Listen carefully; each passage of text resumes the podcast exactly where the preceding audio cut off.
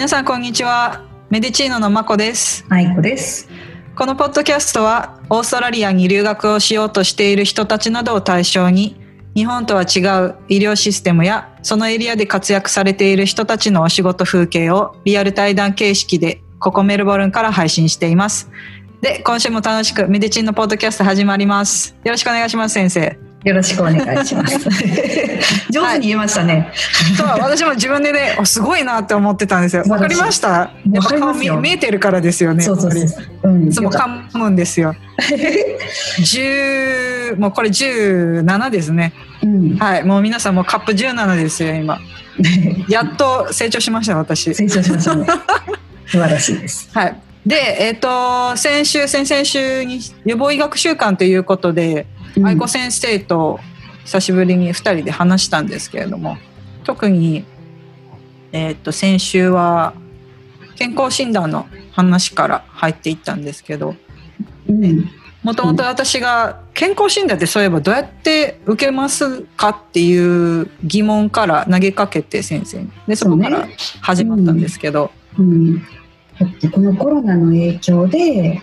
やらなきゃっていう風なのが、ね、1月2月からずれてずれてずれてなっちゃってでまたね second lockdown になっちゃってとかっていうのがあったりしたから、うん、うん、やはりその何ていうの人間ドックっていうような extensive なことはしなくてもただやっぱりあの気になったことはチェックしなきゃいけないとか、うん、あのでこの間言ったようなタイミングで、うんえーと、しなきゃいけないっていうのもあるんだけどただやっぱりあの病気とかって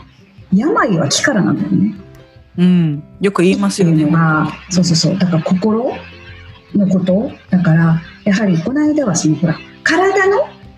健康診断ね。うん、体が健康かっていうのはあれなんだけど、だからそうするとその病は気からっていうのは心の健康のチェックっていうのもそれもすごく大事だと思って。うん、うん、思うよ。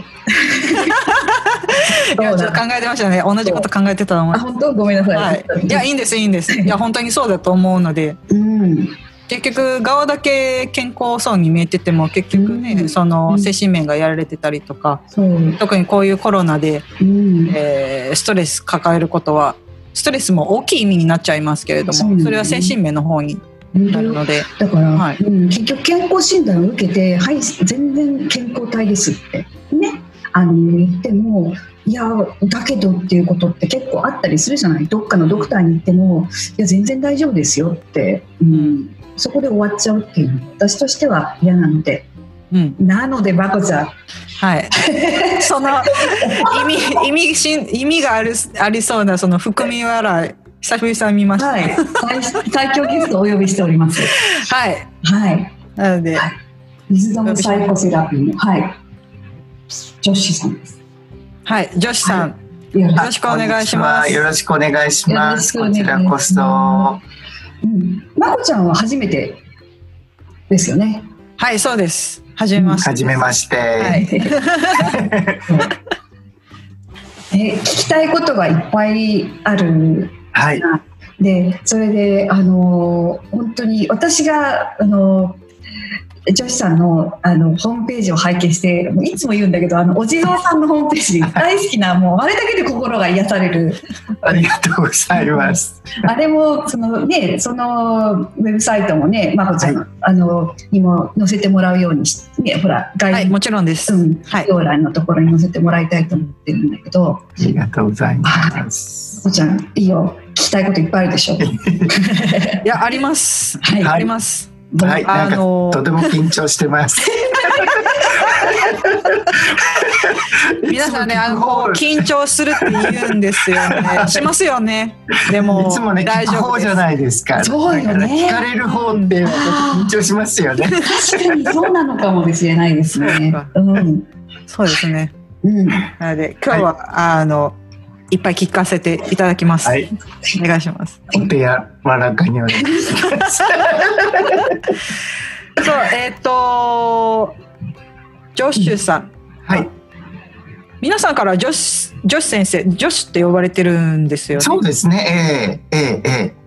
はい。あのウェブサイトもちょっと怠慢なものでね日本語版はつまだ作れてないんですよ。ですからほとんど今もうあの日本人の方のクライアントっていうのはかなり少ないものでみんな女子女子っていう呼ばれることが多いですね。はい、今はほとんどのクライアントさんはじゃあ,、はい、それこそオーストラリアの方というかローカル。そうそうですね。ローカルな方が多いですね。きっと日本人の少ないエリアでプラクティスしてるっていうのもあると思うんですけど、うん、はい、うん。そう。するとそもそもジョシさんが、はい、一応日本人ですよね。そうですそうです。はい。はい、なんて聞こうとそうなんですよね。皆さん多分ジョシュもしかしたらあの別のジョシュさんと、うん。あのー、思われてる方もいてるかもしれない。えー、あのえー、っと教師をしたしてたこととか多かったんですけど、うん、教師をするとですね、あの自分のその日本語名の E メールにアドレスになっちゃうんですよ。それでみんなもう日本の時の名前こっちの人タイピングできないから、うん、E メールがほとんど来なくなっちゃう。それでもう分かりやすい名前に変えちゃおうそうじゃないと仕事にならないやっていうのもあって、うん、それで分かりやすくジョージにしたんですけど。あそういうことだったんですよ、えーえー、あの、 English name っていうそうです、枠で言ったらいいんですか、えー、そうですよね。日本人の方作らないですからね。そうですね、うん、韓国人と中国系の方は絶対作らないといけなかったかな、はい。あの大体皆さん作ってきます。やっぱり言いにくいっていう部分が、イントネーションが変わるので、なぜか日本人の方はそのままですね。そのままの方多いですね。うん、そうですね。はい。なので、それで、私あの思ってたのが、ジョージさんは English name だって分かったんですけれども、はい、きっと本名は、多分 J から始まるんじゃないかなって勝手に思ってたんですよ。皆さん。Y から始まる。えー、そうだったんですか。そうだったんですか。意外いや。なんかジョージってそれだったらなんか呼ばれてもなんかあれ誰のこと言ってるんだろうって なれるまで。ドイツ人の友達がいたんですけどドイツの人って Y を J で発音するじゃないですか。だから、そのドイツ人の人に助手って呼ばれたのええ、がきっかけですか？そう。他の方は「よし」って呼んでたんですけどその方が「助手」って呼び出してでその方の周りがみんな「女子女子」って呼び出してそういう形で定着しちゃったので、えー、そうだったんですね。でも他のもう考えるのも面倒し面倒くさいっていうのがあるので、まあもうじゃあそれでそれでいこうやうん、なるほどね。私本当にてっきりなんか純とか、いやいや全然あのもう J から始まるものとしか思いませんでした。そうだったんですよ。面白い。はい、うんね、もうそういう系があまり深く考えずに。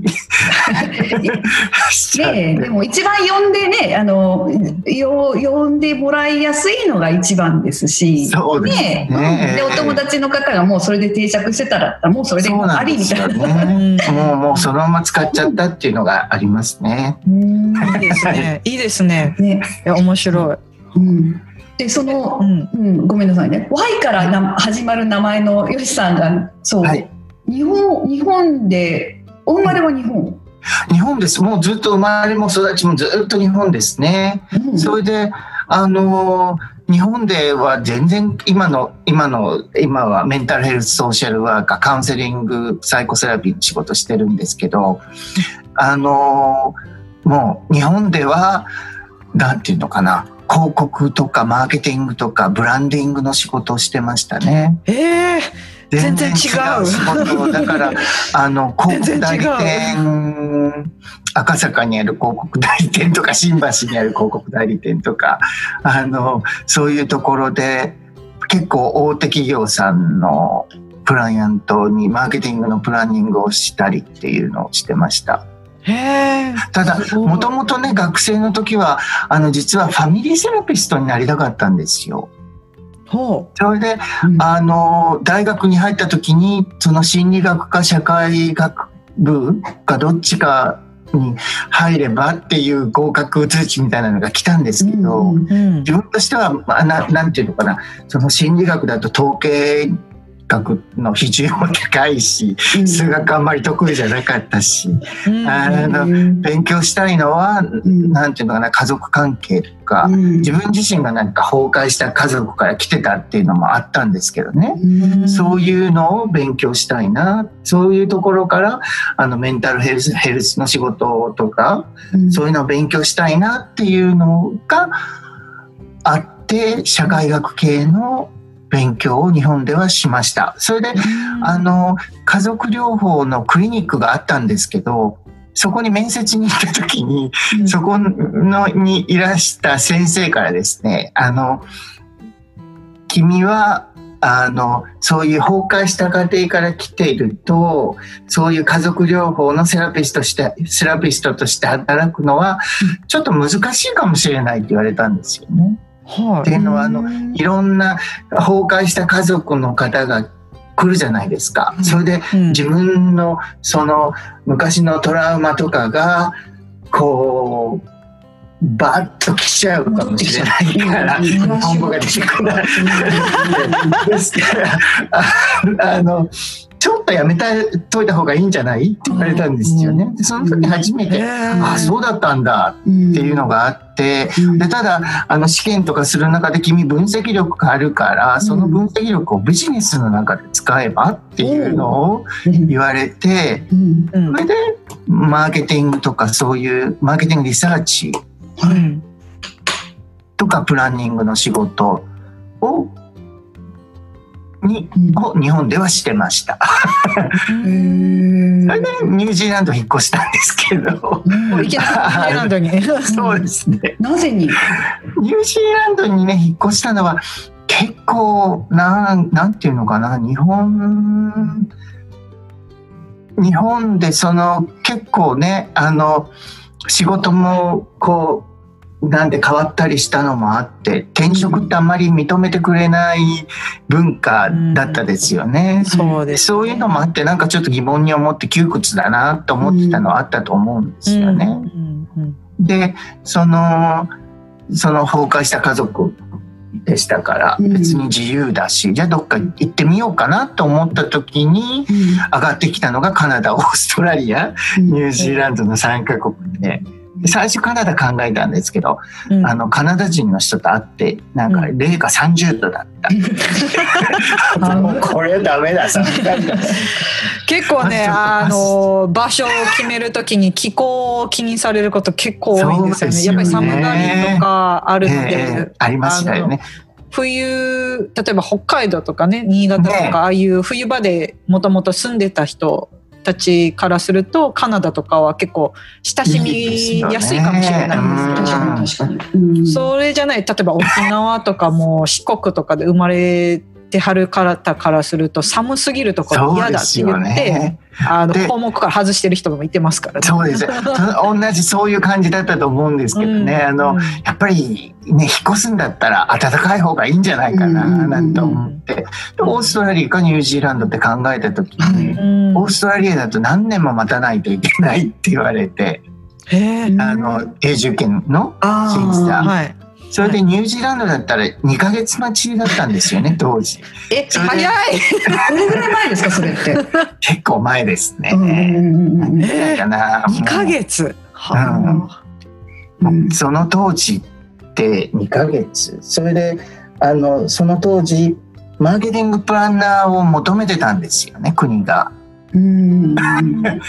うんそれでその履歴書を出したら結構いい返事が来て、うん、ですぐ面接、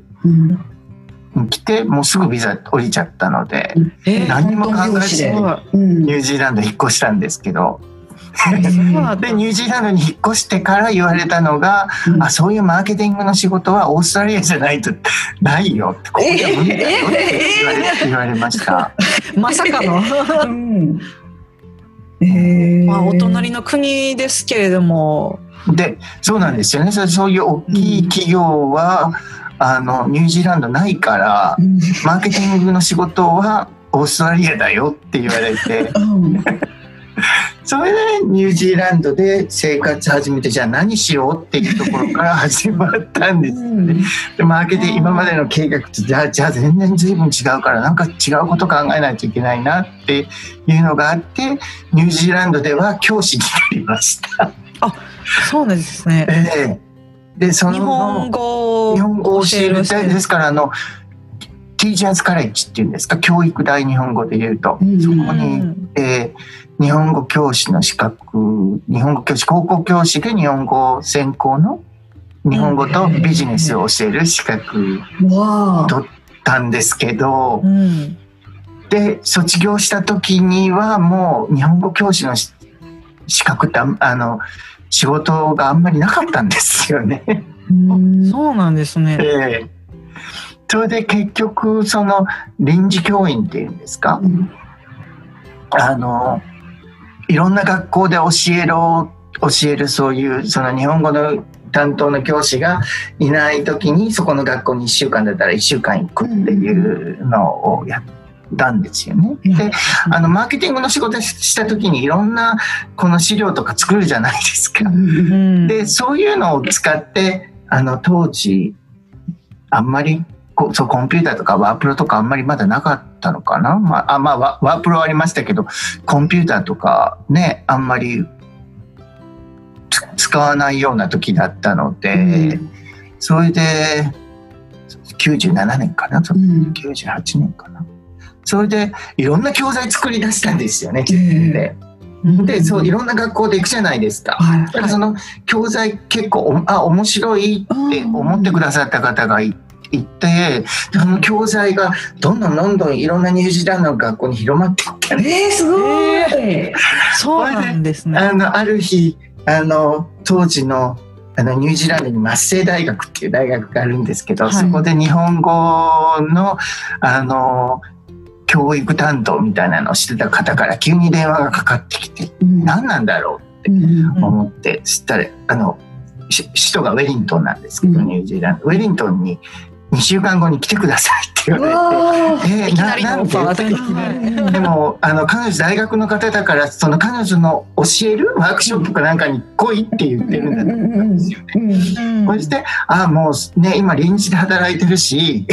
そんな2週間で言ったら航空券も高いし、うんあのもう勉強したばっかりだから、ちょっとそういうワークショップとかできませんっていうふうに応対したら彼女が電話の先で笑い出して、はいそれで、いや、実はなんか文部省のね、カリキュラム作る仕事に参加してほしいんだ。わあ。えー。教材を作るのをやってくださいって言われて、それでウェリントンに何何度も通って、その教材、教材とか、あとカリキュラム作る仕事をししたしたんですよね。そうすると、不思議ともうあちらから仕事が 入ってくるようになって、ええそれで結局あのその翌年に結構あのあの女子校ですか？そのキリスト教系のそのし私立の学校からオファーが来たり、うん。であとあの当時テイフみたいな感じですよね。ポリテクニック。はい。ニュージーランドにありますけどそこであの日本語の学士号を教えてるうん。あのフルタイムのレクチャー探してるから来てくれないかっていう話が来たりして、それでそっちの方にちょっと移ったりしましたね。へえそれでやっぱあのやっぱりその当時でええ言うとその日本語を教える教えてた人たちの内容的にはえあの女子さんが作ったやつの方がもっとなんかオリジナリティがあったりとかもっあとのな何か違ってあったんですかね？その需要性があったっていうことなのかなと思ったんですけど。あのね教材本でそのペアワークとかするじゃないですか。はいでだからその AB でこう言い合ったりするとうんか、会話みたいな。そうとかあとはいゲームをいいろんなゲームをやっぱりあのラングエージってすごい楽しくないと思えないっていうのがあるから歌作ったり、うん そういうの。そういうのをもういろんないろんなね歌作ったりしてそれそういう感じの本を作ったり教材作ったりしてたので、はい、それが結構良かったのかななんて思ってましたね。やっぱりマーケティングの仕事しちゃうと消費者のニーズに合わせて商品作るっていうそういう仕事何年もしちゃってたから、それそういうのがあったのかなと思いますね。それであのニュージーランド結構住んでたんですけど、最後の何年かはあの日本の企業からの方から声がかかってそれであのインターナショナルスクールを作る仕事みたいなのを2年ぐらいしましたね。はい、それはとても大変な仕事でしたけどあのニュージーランド政府とその許可取ったり、ニュージーランドのあの文部省と交渉したりそういう仕事をしたりしました。うん、ででそういう仕事をしな教師の仕事しながらあの teachers college ってちょっとカウンセリングの subject が取ったものですから、うん、あのカウンセリングも少しずつあの、うん、生徒のに対するカウンセリングっていう形でやっていてすごくはそうなんだすごくこれはいいなと思ったのはありましたね。で、インターナショナルスクール作った時にもう作っちゃったので。あの1年目にそういうカウンセリングの仕事ウェルフェアの仕事をちょっとしたっていうのはありましたね。うん、であのオーストラリアに引っ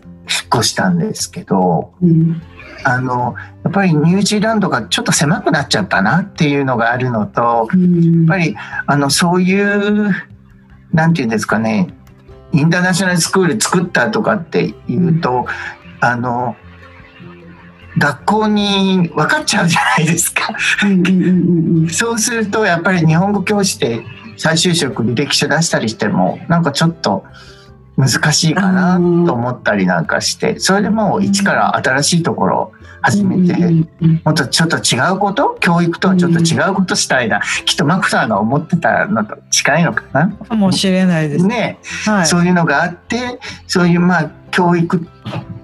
ていうのかな。そういう人と接したりするするのはあの好きだけどもうちょっと違う場面で移りたいなっていうのがあってそれでオーストラリアに来ました。はい、今の言葉すごくわかります。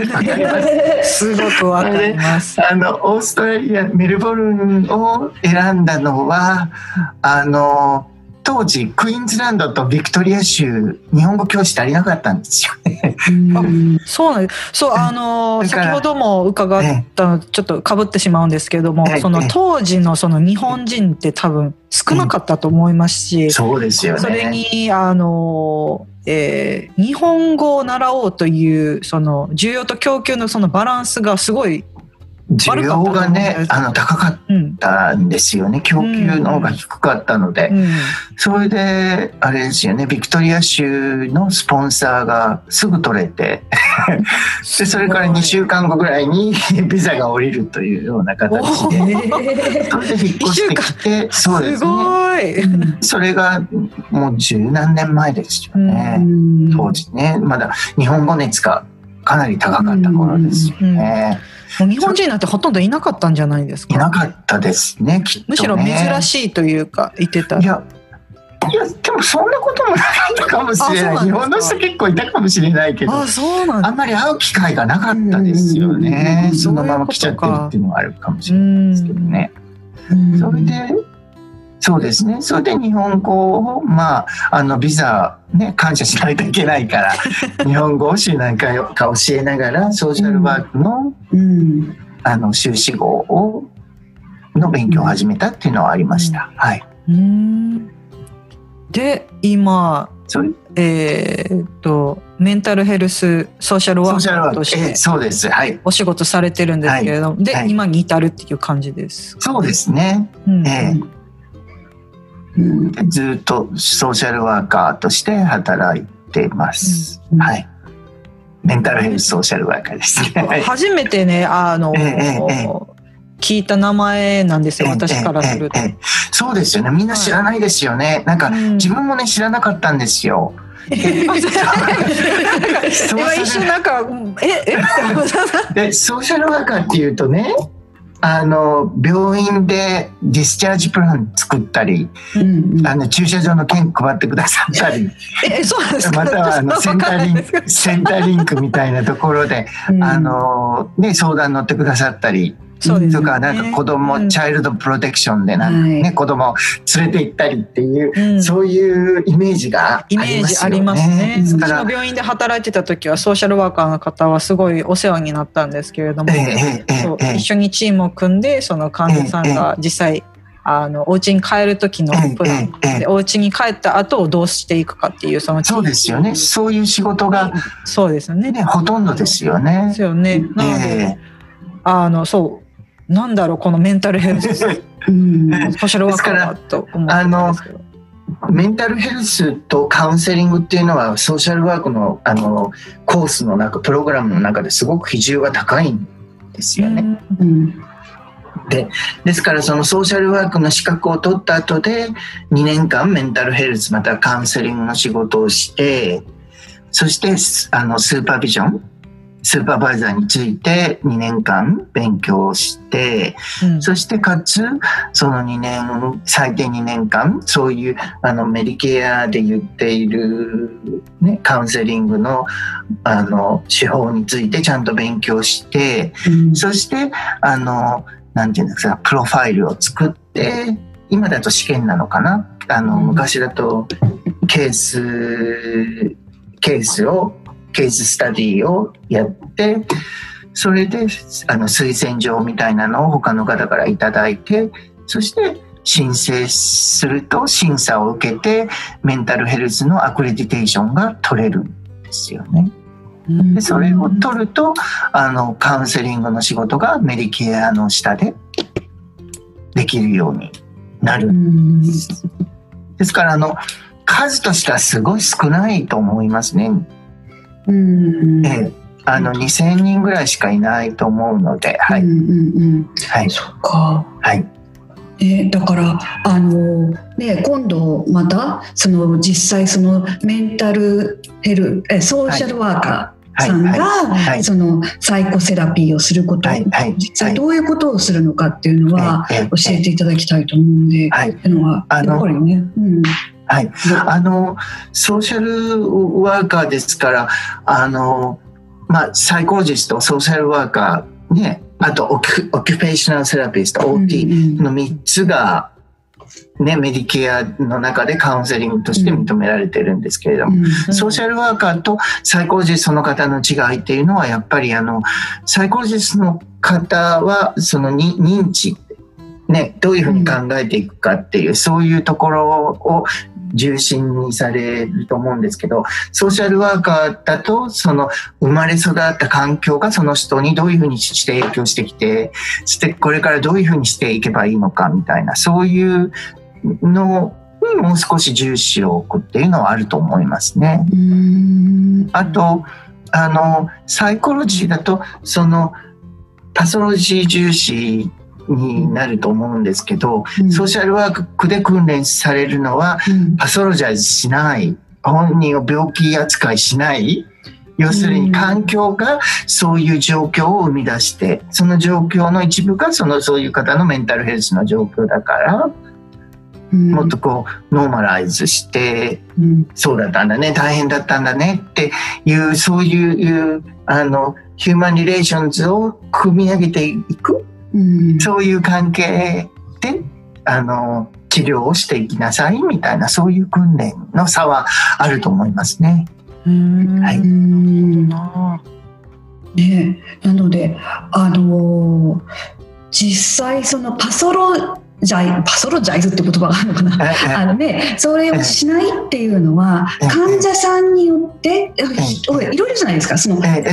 ダイアグノーシスが欲しくて、そういうっていうのもね。ありだし、あとはそれがね、うん。ですからその大学のされた方っていうのもその人のそういうそういうなんていうか内面が悪いんじゃなくって、もうちょっとこう例えば子供の時にこうだったんだよね、赤ちゃんの時にこうだったらアタッチメントセオリーとかありますけど、そういうのを重視して話をしていくっていうのもあるような気がしますね。まあ、もちろんその人によって違うと思うんですけど、ね、そうですよね、ねクリニシャンによって違いますね。でね。でも一つの例ということで、ね、うんそうですね。なるほどな。そう。でもこのままねあので結局どういうあのなどういう仕事かっていうのをもっと踏み込んでいきたいんですけれども、それはまた来週に伸ばしたい。わかりました。はい、楽しみにしてます。いえいえ、初めて伺う、もしかしたらね、この聞いてる方の中ではソーシャルワーカー自体がどういう仕事をしてるかっていうのはわからない方もいてるかもしれないんですけれども、それはまた別として、今回はもっとフォーカスする部分では、メンタルヘルスソーシャルワーカーの、えー、内容を話していきたいとはい、伺っていきたいと、私が話すんじゃないので、はい、と思います。はい。また来週はあのジュさんよろしくお願いします。よろしくお願いします。ありがとうございました。じゃあのそれでは皆さんまた来週もお楽しみに。今日も一日今日一日もお過ごしください。またね。あ、ほなねでした。普通に言ってしまった。ほなね。